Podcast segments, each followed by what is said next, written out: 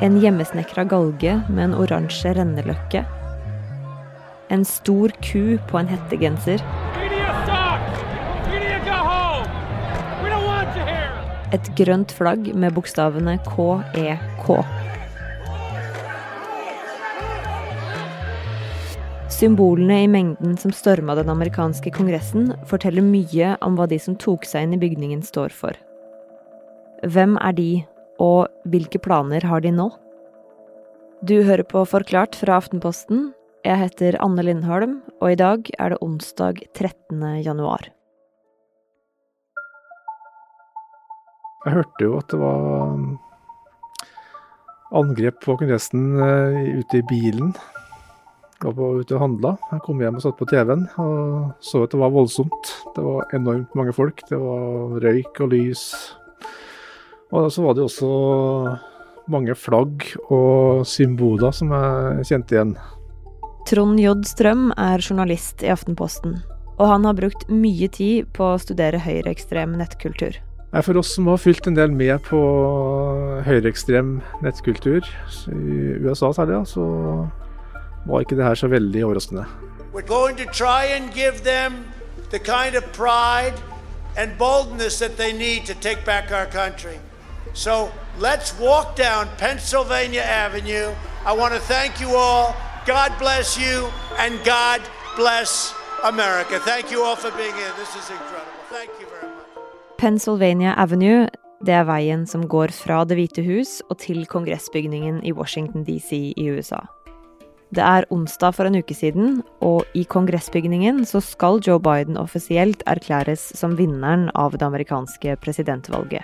We will never give up, we will never concede. It doesn't happen. You don't concede when there's theft involved. Og mange av dem som hørte talen hans foran Det hvite hus, tok Trump på ordet. De tok med seg sekker og flagg og marsjerte til kongressbygningen, hvor det allerede sto en gjeng i gråværet med Trump-bannere og røde kapser. Men ikke bare det. Det er også fullt av andre symboler i folkemengden som ender med å ta seg inn i den amerikanske kongressen. For det her er langt fra en ensartet gruppe. På flagg, på t-skjorter, på bannere og på gensere, men også stilt opp rundt i byen, så var det symboler fra mange kanter av den amerikanske høyresiden, og for det meste den ekstreme høyresiden. Det jeg kanskje synes var sterkest i ettertid, det var disse galgene som satt opp. Galgene med ei hengende renneløkke er tilknyttet det som blir kalt The Day of the Rope, repets dag. Som stammer fra en gammel nynazistisk bok fra syttitallet som heter The Turner Diaries, som etter hvert har blitt regnet som en slags nynazistbibel. Den boka beskriver en fremtid hvor systemet, som de kaller det, som da er styrt av jødene, som det ofte er i nynazistiske konspirasjoner, hvor de systemet kontrollerer U S A, og hvite mennesker er, er kuet. Og det som da skjer i romanen er at hvite nasjonalister gjør opprør. De starter en rasekrig, en revolusjon.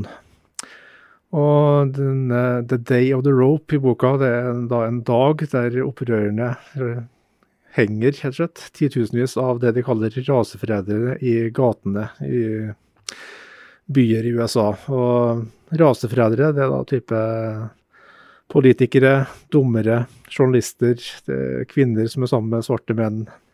Uh, den boka her har da fått ny popularitet blant nye generasjoner høyreekstreme via internett de siste ti årene.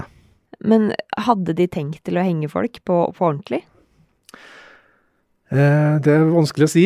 Mange av disse galgene var jo litt mer symbolske. Det så ikke noe veldig solide ut. Så det var nok uh, mer et symbol til uh, likesinnede. Men samtidig så var det øyenvitner i, inne i kongressbygningen som hørte flere av de som bredte seg inn si at de skulle henge visepresident Pence i et tre på Capitol Hill. Og det var mange andre der inne som snakket om å henrette visepresidenten, som de da mente hadde forrådt Trump ved å godkjenne valget av Biden.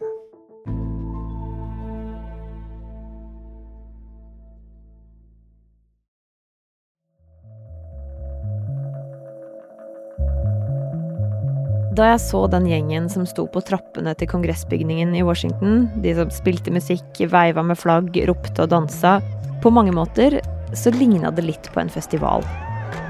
Men i stedet for band-t-skjorter og peace-flagg, så har du ørner, dødningeskaller, flagg med klapperslange på, og et svart, hvitt og grønt flagg. Det ser ut som Nazi-Tysklands flagg fra trettitallet. Bare at de har byttet ut rødfargen med grønt. Og så har de byttet ut eh, hakekorset i midten med et kors dannet av bokstavene kekk. Kekk, altså K E K, det ble populært på bildeforumet four chan og kommer opprinnelig fra dataspillet World of Warcraft. Der er det sånn at eh, når man ser fienden snakke, så blir eh, det de skriver koda. Så når motstanderne skrev eh, LOL, altså Laughing Out Loud, så så man kekk. Og dette ble da plukket opp på four chan, som begynte å bruke kekk i stedet for LOL, som eh, sånn internspråk, stammespråk. Og inn i det her med kekk så kommer Pepe the Frog, han der internettfrosken som du kanskje har sett, med rødbrune lepper og store øyne som ser ut som han er laget i paint. Det er en frosk som på mange måter har blitt et symbol på alt-right, altså den ekstreme høyresiden i U S A. Det var noen som oppdaget at uh, det fantes en egyptisk kaosgud, som gud for ødeleggelse og kaos, som het Kekk, og som hadde et froskehode. Og dermed la man jo sammen uh, to og to og fikk fem. Og de opprettet det de kalte The Cult of Kekk, Kekk-kulten.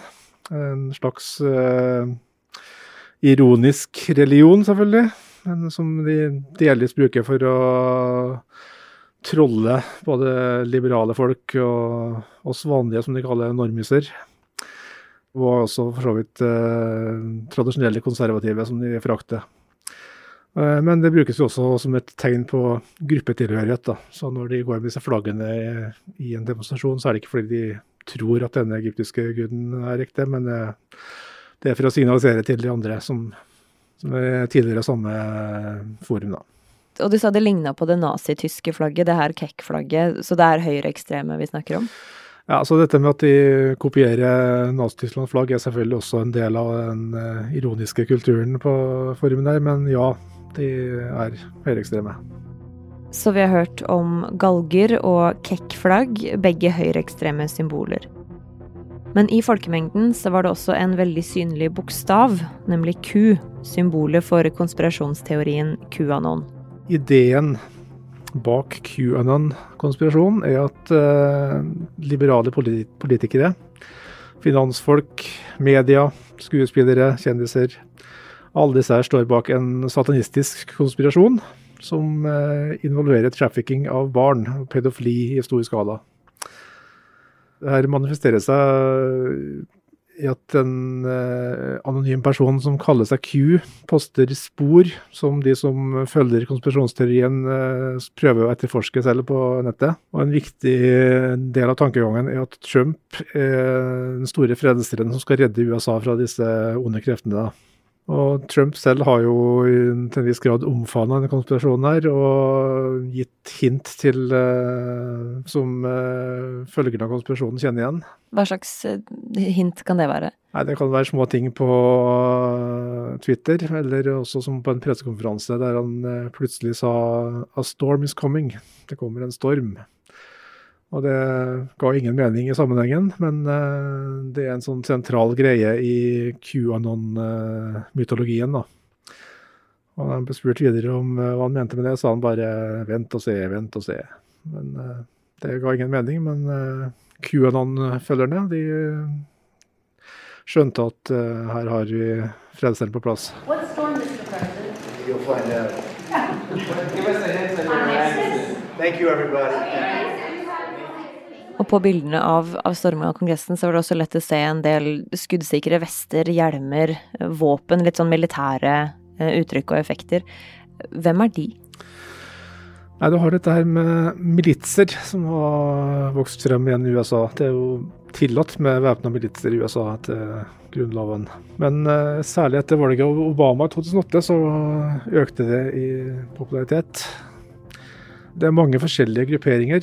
Et par som var veldig synlige i Washington på onsdag, var en gruppe som heter Oath Keepers, og så har det en som heter The Three Percenters. Militsmedlemmene er gjerne sterke motstandere av våpenkontroll, våpenlover og generelt av staten. Og veldig mange av de støtter hvit overmakt-tankegang. Altså en hvit overmakt-tankegang, en slags nynazistisk tankegang? Ja, i hvert fall uh, klart rasistisk, med hvor de mener at den hvite rase er overlegen.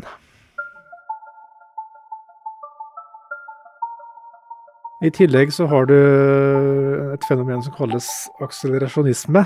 Det går ut på enda mer ekstreme grupperinger som vil eskalere vold og terror for å fremskynde sivilisasjonens fall. De vil rett og slett fremprovosere en borgerkrig, fordi de mener at de etterpå kan uh, gjenskape U S A i sitt bilde, som ja, gjerne er uh, mer eller mindre rent nazistisk. Så hvis jeg skjønner det riktig, da, så er det her alle disse gruppene vi har snakket om, det er en kombinasjon av de som mener valget har blitt stjålet fra Trump, men også en gjeng som bruker det her kaoset til å framskynde den borgerkrigen de vil ha, da? Ja, eh, sannsynligvis er det det. De gruppene og symbolene vi har snakket om nå, The Cult of Kek, Q, nynazister og militsgrupper, de er bare noen grupper i mengden av dem som tok seg inn i og demonstrerte utenfor Kongressen. Ja, det har blitt en sterk uh, oppslutning rundt uh, ideen om at uh, noen stjeler valget fra oss, og vi må stoppe det. Mange av de som demonstrerte utenfor og gikk inn i kongressbyen og sa at de var med på en revolusjon. Men at alle de her gruppene har samlet seg om Trump, det har ikke skjedd over natta. Det som skjedde etter valget i tjue seksten, hvor mange høyreekstreme krefter hadde støttet han, var at mange av de mest ekstreme, mest rasistiske, ble skuffet over at han ikke var rasistisk nok, og at han støttet staten i Israel og sånne ting.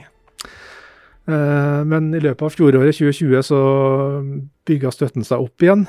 De så det særlig manifestere seg tidlig med militser som okkuperte kongressbygningene i flere delstater under covid-nedstengninga. Og så fikk du de store Black Lives Matter-demonstrasjonene fra sommeren utover. Utover høsten så fikk du selvfølgelig også Stopp til stil-bevegelsen, som vokste veldig etter valget, etter at Biden ble erklært som vinner av valget. Og den ga jo alle disse her, og mange flere til, vind i seilene. Det er jo ganske stor andel av de som stemte på Trump, som eh, tror på hans påstander om at eh, valget ble rigga, og at eh, han egentlig vant. Og mange av de er veldig sinte og føler de blir fralurt siden president. Donald Trump selv har tatt avstand fra storminga og kalt det et avskyelig angrep. Han sier han ikke ønsker vold.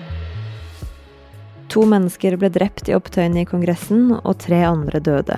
Over hundre av dem som deltok i storminga er arrestert, og minst tjuefem av dem er sikta for terrorisme.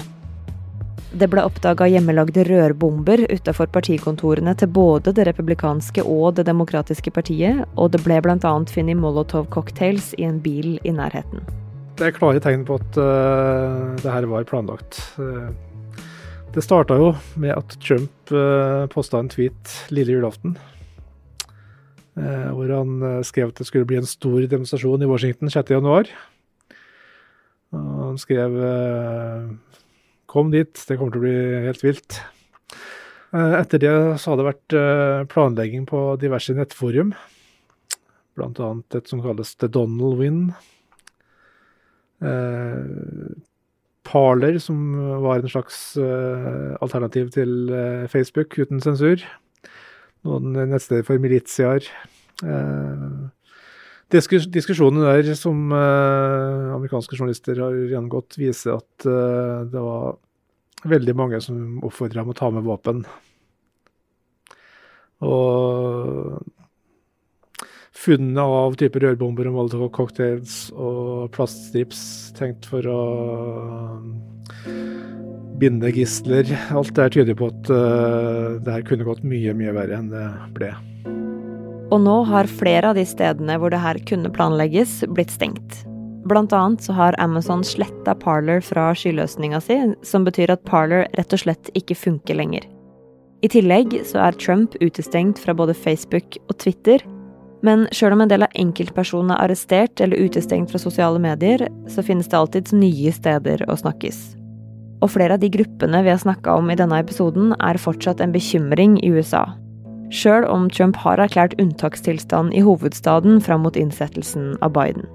Vi så jo på mandag, mandag kveld norsk tid, så kom F B I med et notat der de sier at de frykter store, omfattende demonstrasjoner i samtlige femti delstatshovedsteder i U S A og i Washington fra slutten av den uka her og frem mot Bidens innsettelse onsdag tjuende januar. Så det er nok grunn til å frykte at det kan bli mer bråk fremover.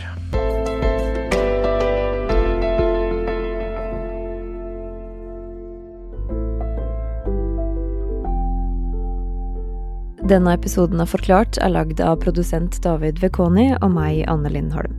Resten av Forklart er Caroline Fossland, Marit Eriksdatter Gjelland og Ina Svån. Du har hørt lyd fra nyhetsbyrået A P og Brendan Gutensvager via Storyful.